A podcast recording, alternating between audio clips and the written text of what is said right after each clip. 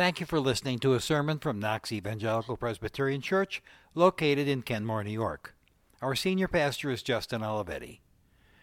To reach Knox Church, please email us at office at knoxepc.com or call us at 716 873 2423. To request prayer, email us at prayerchain at knoxepc.com. Now, let's listen. Remain standing and join with me as we read our scripture today, Psalm 3.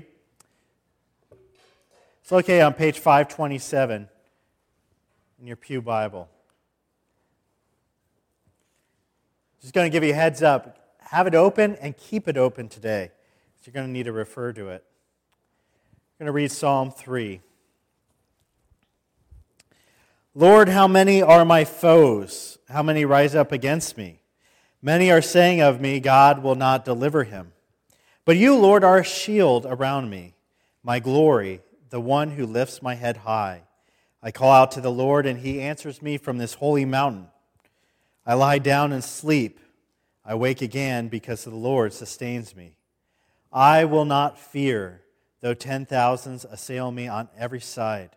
Arise, Lord, deliver me, my God. Strike all my enemies on the jaw, break the teeth of the wicked. For the Lord, from the Lord comes deliverance. May your blessing be on your people. May God bless this reading of his word today. Please have a seat.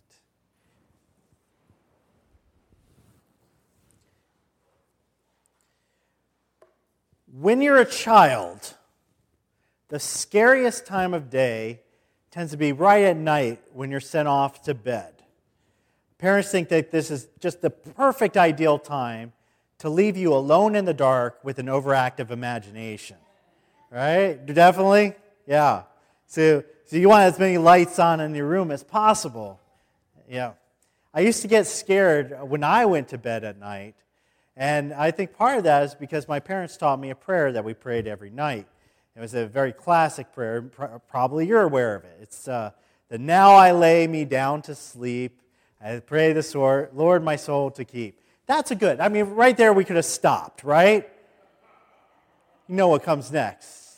If I die before I wake, I pray the Lord my soul to take. That verse there, that line there, convinced me that my parents knew I probably wasn't going to make it to the next morning, that monsters were real, and they were just waiting until my parents closed the door, and then they'd reach up and, and grab me. Uh, once, when I was in college, uh, one of my uh, friends thought it would be pretty hilarious to pull a stunt on me. So I went to bed one night, and then I had some friends call me out of my dorm room. So I got up and I'm all groggy. I'm like, what's this about? And they talk nonsense. I go back to bed. What I didn't realize is my other friend hid under my bed. Waited till I went to sleep and then reached up, and I had this arm come down on me. I was convinced that night the, the Lord was going to take my soul, right? I think after I prayed when I was a kid, uh, I would pray that prayer and then I'd be like, okay, well, thank you, Lord, that I have these monster proof blankets and my nightlight. Those are the only bulwarks I have against the monsters finally getting me. I mean, what a prayer. Why did we ever teach kids that prayer?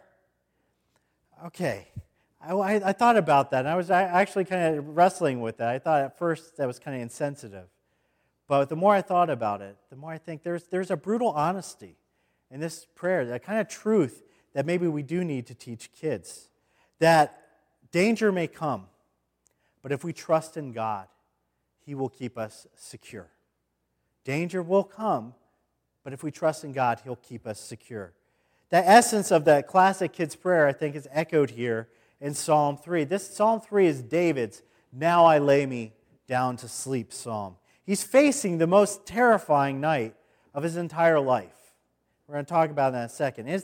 And as he goes into this terrifying night, the question is will he even have a possibility of getting restful sleep, of having a real rest beyond a few hours of just tur- tossing and turning in his blanket? I want us to uh, look back at Psalm 3 here for a moment. And I want you to note something right at the top. So every once in a while, in one of the Psalms, you're going to get what we call superscript. It's usually in little italics, and it gives you a little bit of context about the psalm. Psalm 3 is the first psalm that we see this happening. And up here, here's your, here's your little fun psalm trivia of the day. This is actually sacred scripture. This is the first verse of the psalm. This was in the original psalm. A lot of times when we see superscripts in the Bible, they're like they break up sections and they just give you an idea. Those were added by copyists and by editors later on, but not in the Psalms. This is actually the first verse of the psalm, and so we kind of number it in a weird way. But here, that, that superscript gives us a bit of context where Psalm 3 is coming from. And in the case of Psalm 3, we find that this was written by David when he was on the run from his son Absalom. Now, Absalom was the son that went bad in that family. He went, he went really bad. He was a murderer, and he eventually had this, this desire to overtake the throne of his father David. He wanted to become king. He saw everything David had, and Absalom said, I want that. And so Absalom started on a multi year campaign to win the hearts and the minds of the country around him. And then he staged a coup. And David narrowly escaped this coup. He actually fled the palace without shoes on his feet. Running, he was actually, the, the Bible says he was crying as he fled out of the city, as, as the city rose up in a revolt against him. And as he was running away, uh, talk about adding insult to injury, some of Saul's relatives saw David running and crying, and they, they heaped insults and curses on David as he ran by. And David ran off into the wilderness with just a few faithful followers and hid from his son who was trying to murder him. Now it gets even worse. In 2 uh, Samuel 17, Absalom, who's now sitting on the throne, he has the crown on his head, he requests and gets from Israel's elders the permission to raise an army of 12,000 men to go after David and kill him. 12,000 men. He gets that permission. And Absalom tells him this He says, I will attack David while he is weary and weak. I will strike him with terror. And when I do that, all the people around him will flee. Absalom says, This is basically an assassination force. I'm going to go kill David, but I won't kill all the other people. They'll, they'll get so scared they'll run away. Now, I don't know what your talent is for making enemies in your life. Some people may have, have pretty big grudges against you, but I guarantee you've never ticked somebody off to the degree where they raise a force of 12,000 people with the express purpose of murdering you as you flee into the wilds of Western New York. Imagine that. Now, as David writes these opening lines of Psalm 3, now you have an uh, idea of where he's coming from.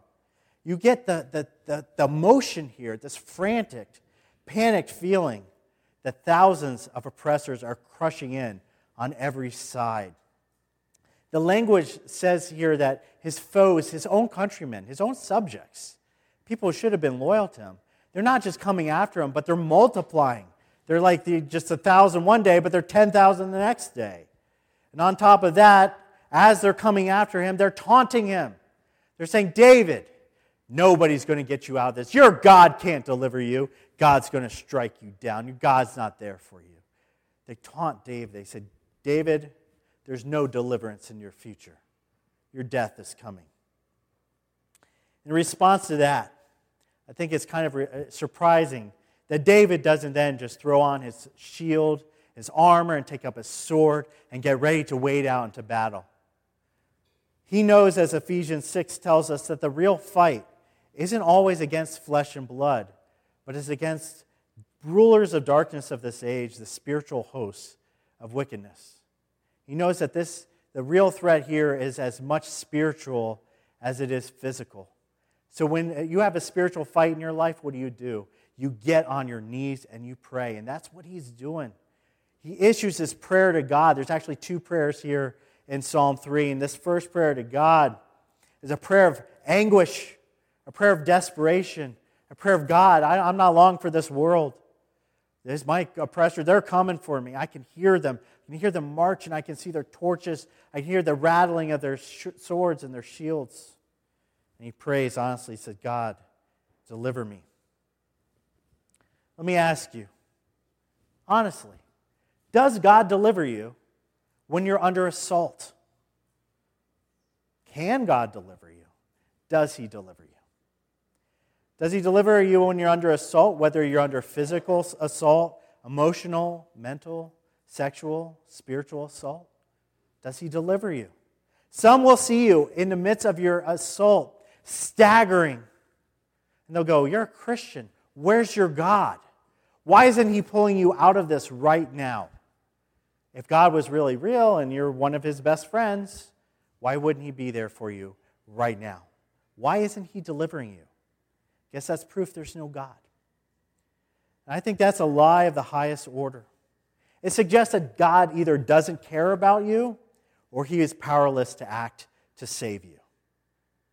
Now we know God acts according to his good pleasure and according to his will, but I think we need to never believe the lies of our enemies that says, or even our own head that says, God won't deliver you.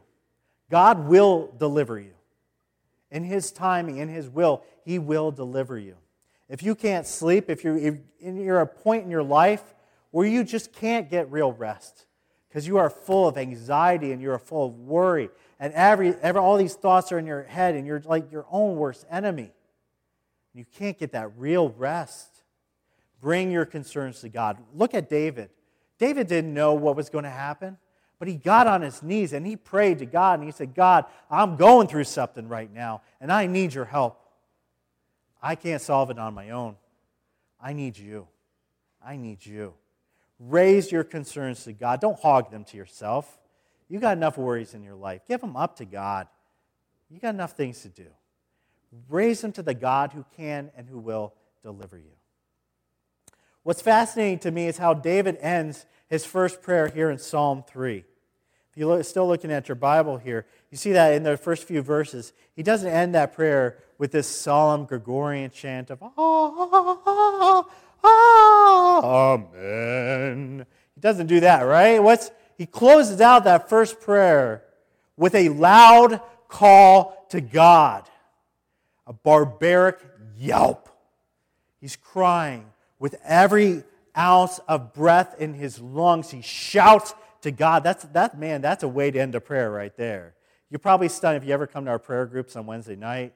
You know, you don't want to scare people, you know, nice and calm and calm and Amen! You know, you don't want to you don't want to do that, okay? Let's keep it calm. But sometimes our prayers build up to where our, the ending of our prayer isn't calm. It's a shout. It's a call to God. Say, God, hear me. And that's what David ends his first prayer on. And if he knows if he's going to have any ability to sleep that night, he needs a watch guard. He needs somebody to watch over him. And that's who he's calling with this shout, saying, God, watch over me. It's a very nakedly emotional cry. Lets you know where exactly he's at in his life. He's appealing to one who can watch over him in the way nobody else possibly can. David knows God controls all situations. God's already established a promise with David that he would endure the throne of David through all generations and he would make sure that lineage of David would continue. And so David says, God, you promised me that. Deliver on your promise. Be there for me. Don't fail your anointed king in this moment. And God's absolutely would not do that. To rest, David needed to feel secure. What makes you feel secure? There's a lot of things. Maybe it's the arms of a parent. Man, even, even as older, you know, you can always remember how it made you feel to run into the arms of a parent and have them encircle you there. What about today? What about maybe a hefty nest egg? Might make you feel secure, having good stock options. What about getting a good doctor's report? coming home, whew, dodged another bullet there, right? I'm going to live another 120. Benji told me the other day, he said, Dad, I was thinking, when you're 147, I'm going to be 100, 100, uh, 100 years old. And I said, Yes, that's what will happen. I got a good bill of health from my seven year old, so 143. Yes, you totally did. Yes, you did. Maybe, maybe what makes you feel secure is a bed with monster proof blankets. That might be what makes you feel secure. What about friends who go to bat for you? That makes me feel secure sometimes. All those are good things, but they aren't perfect. They're not infallible. There's always that hole at the bottom of the blanket where the monsters could get you. But God cannot and will not fail you. He is your security, He is your safety. Remember that David, he had a kingdom, he had a palace, he had walls, he had money, he had wealth, he had almost anything you could possibly look at in this world for safety and security. And all of that meant nothing when his son overthrew everything as he's hiding in a cave and he's praying this prayer. And he realizes all of that was not my safety and security. My safety and security is always in God. And that won't let me down. That was my divine watch guard. And that's what was going to help him get that real rest he wanted, knowing that God was watching over him. And I love the language here. Look at how God swings into action. There's a lot of verbiage in, in Psalm 3, a lot of actions as God takes here. In response to David's cry, God first guards him, not like a shield that's in front of him, but a shield that wraps all the way around him. The Bible doesn't have a word for tank, but that's what David's talking about here. He's God, you're my tank. I'm in the middle of uh, you know many many inches of solid armor. You wrapped around me. God gives David his dignity, his glory back. He had his glory stolen away from him in this whole coup thing. He feels impotent. He feels weak. He feels helpless. God restores to him that glory. He lifts his head up. I love that language. That lift his head up is like what a king would do to a subject whose head is down, and the king would take the chin and lift the chin up so that they could look at each other. And he gives him that dignity and it gives him his honor back. And then finally, he responds to David's plea. He protects him, he removes his fear from him, and ultimately, yes, he delivers him. Remember that the key verse of all the Psalms, usually, many, most of the Psalms is not at the end, it's usually in the middle. Hebrew, Hebrew poets would put the main point in the middle of the psalm. So the middle of the psalm here is verse 5, and verse 5 is where we find our key verse of Psalm 3. I lie down to sleep, David writes. I wake again. Because why? The Lord sustains me. I can go to sleep safe and secure, God, and I know I'm going to wake again because you will sustain me. And if I wake again in heaven, you're sustaining me there. But you got me either way. You got me either way. He shows this complete confidence in God. I love that. He starts out the, the psalm, he's in a panic, and he's, but by verse 5, he has a deep trust and deep confidence in God. His eyes have gone from looking at that danger to looking at God. He said, God, how can I even, how can I even be worried right now? Look at you. Look at what you are, who you are. This is nothing. This army of 12,000, it's nothing. I'm going to go to bed now, God. And I'm probably going to wake up in the morning because you will sustain me.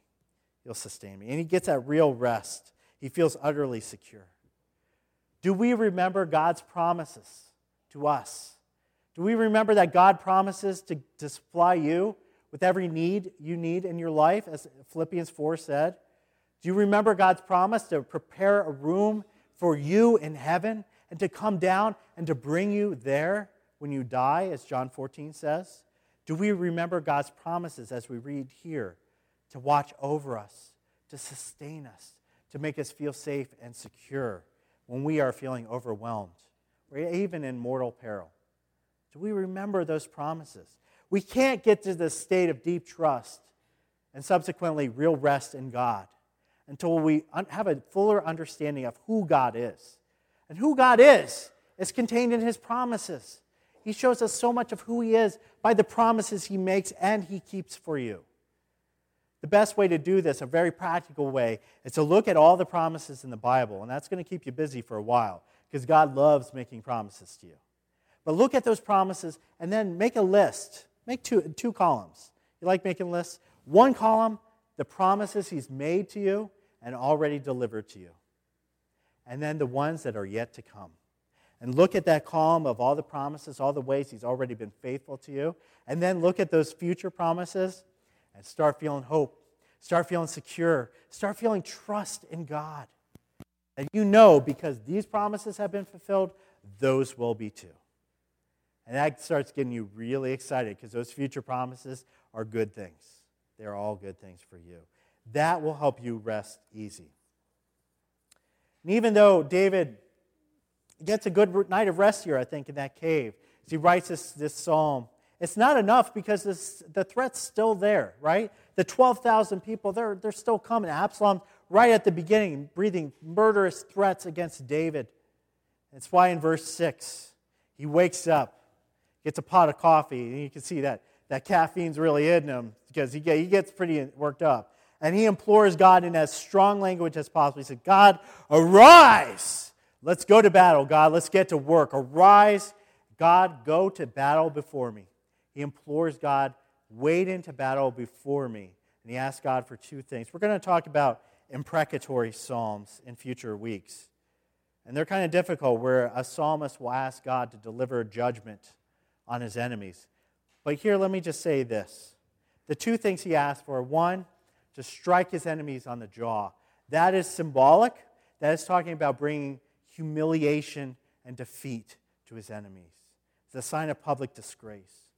And then he asks for God to break their teeth, which is very uncomfortable if we think about it for any amount of time, if you've ever been to the dentist. But the image here is of a lion who's grabbed its prey by his jaws. And you know those big cats, man, they got strong jaws. And when they get their jaws on something, they do not let it go. And the image here is God breaking the teeth of the lion so that it lets its prey go. The prey is David. It's like God break their teeth, smack them across the face, bring them humiliation, defeat. And this is a battle cry of freedom. It's like, God, save me. Help me to be free. You see, for David, the refuge wasn't enough for real rest. He, he got rest that night, but for real rest, victory was required. God had to go the distance. It wasn't just uh, confidence in God, he had to be delivered. The victory here would eliminate the threat of his spirit and his body. And only victory would counter the blasphemous lie that God would not deliver David. So as Absalom's forces closed on David, you can read that again in Psalm or 2 Samuel 17. God did in fact deliver. Over the chapters, we see how God raised up people who were still loyal to David, and people started gathering to him. And as David was snaking his way through the wilderness, friends would appear who would shelter him or who would give him food, would give him comfort. And finally, on the days those two, the day that those two armies met, Absalom's forces were defeated, were soundly defeated. And Absalom himself was, was fleeing in the battle, and his hair got stuck in a tree. He ended up hanging from the tree in his hair. And that's how David's forces found him and killed him. On that day, salvation and deliverance belong to the Lord just as any other day. And that's something David would never forget. Well, we must always remember that in addition to being a king, David also functioned as a prophet. He was a prophet who would deliver prophecies in the Psalms pointing forward to Jesus. And in fact, we can reread Psalm 3. It's not just a story of David's miraculous deliverance from Absalom, but we can read the story of Jesus here as well.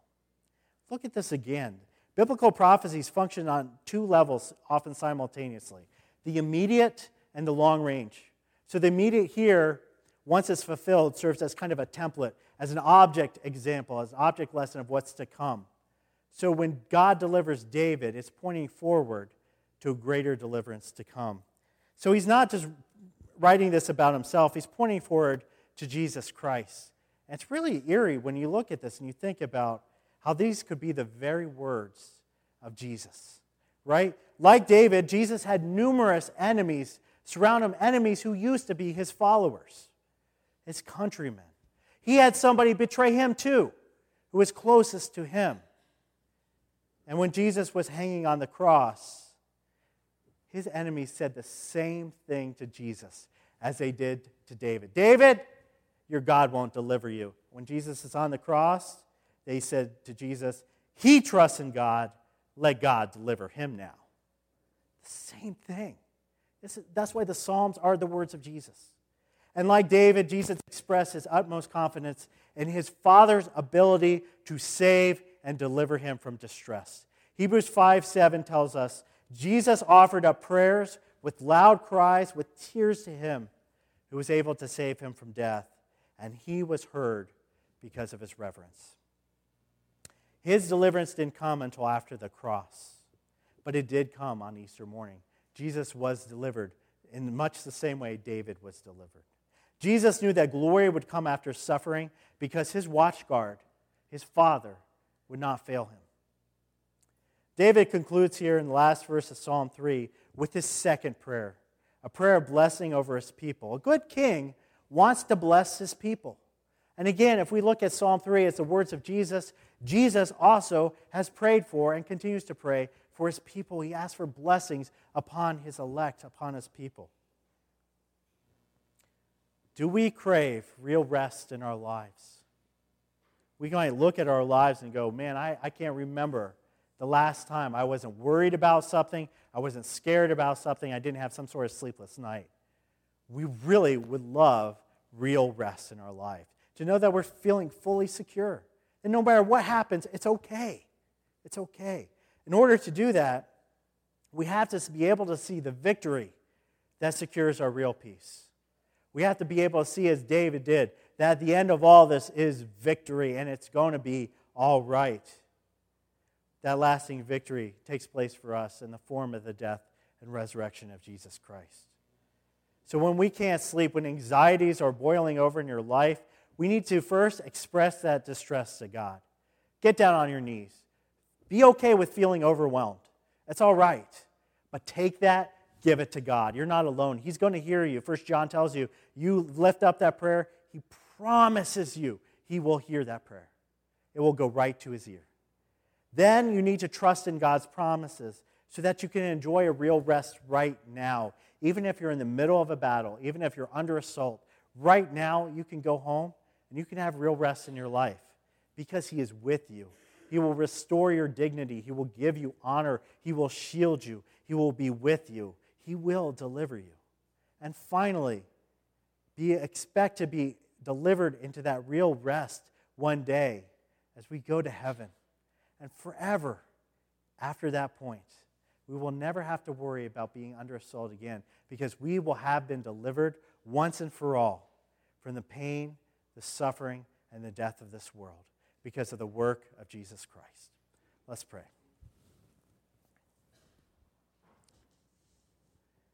Dear Heavenly Father, may we have real rest today, not based on our own wealth, our own health, our own abilities, but Lord, may we have that real rest because you are our God. And there is nothing mightier, there is nothing greater and there's nothing that brings us that assurance of salvation, that assurance that things will be okay. Lord, be with us right now as each one of us are fighting different battles in our lives. Some of those battles are mental, some of them are financial, some of them are spiritual. Lord, those battles are huge. But may we be as David was. Look at those battles and then look at you and go, that's nothing. That's nothing compared to you. And help us to get excited because you will deliver us. And all God's people said. Isn't that a hymn David could have sang right there? Great is your faithfulness, God. Great is your faithfulness. Let us remember God is faithful. He sees you, He loves you, He hears your cries, He's there for you. Now receive the benediction from 2 John. Grace, mercy, and peace will be with us from God the Father and from Jesus Christ, the Father's Son, in truth and love. Amen. If you'd like an elder to pray over you, you can come forward. For everybody else, go with peace. Thank you again for listening. It is our sincere prayer that today's message has brought you closer to our Lord and Savior, Jesus Christ. We welcome you to join us for worship on Sunday mornings at 10:30 a.m. You can also audio stream our full service Details can be found at our website. Our church is fully wheelchair accessible and loop enabled for the hearing impaired.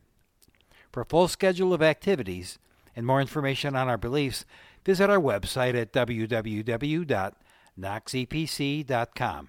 or call our church office at 716 873 2423.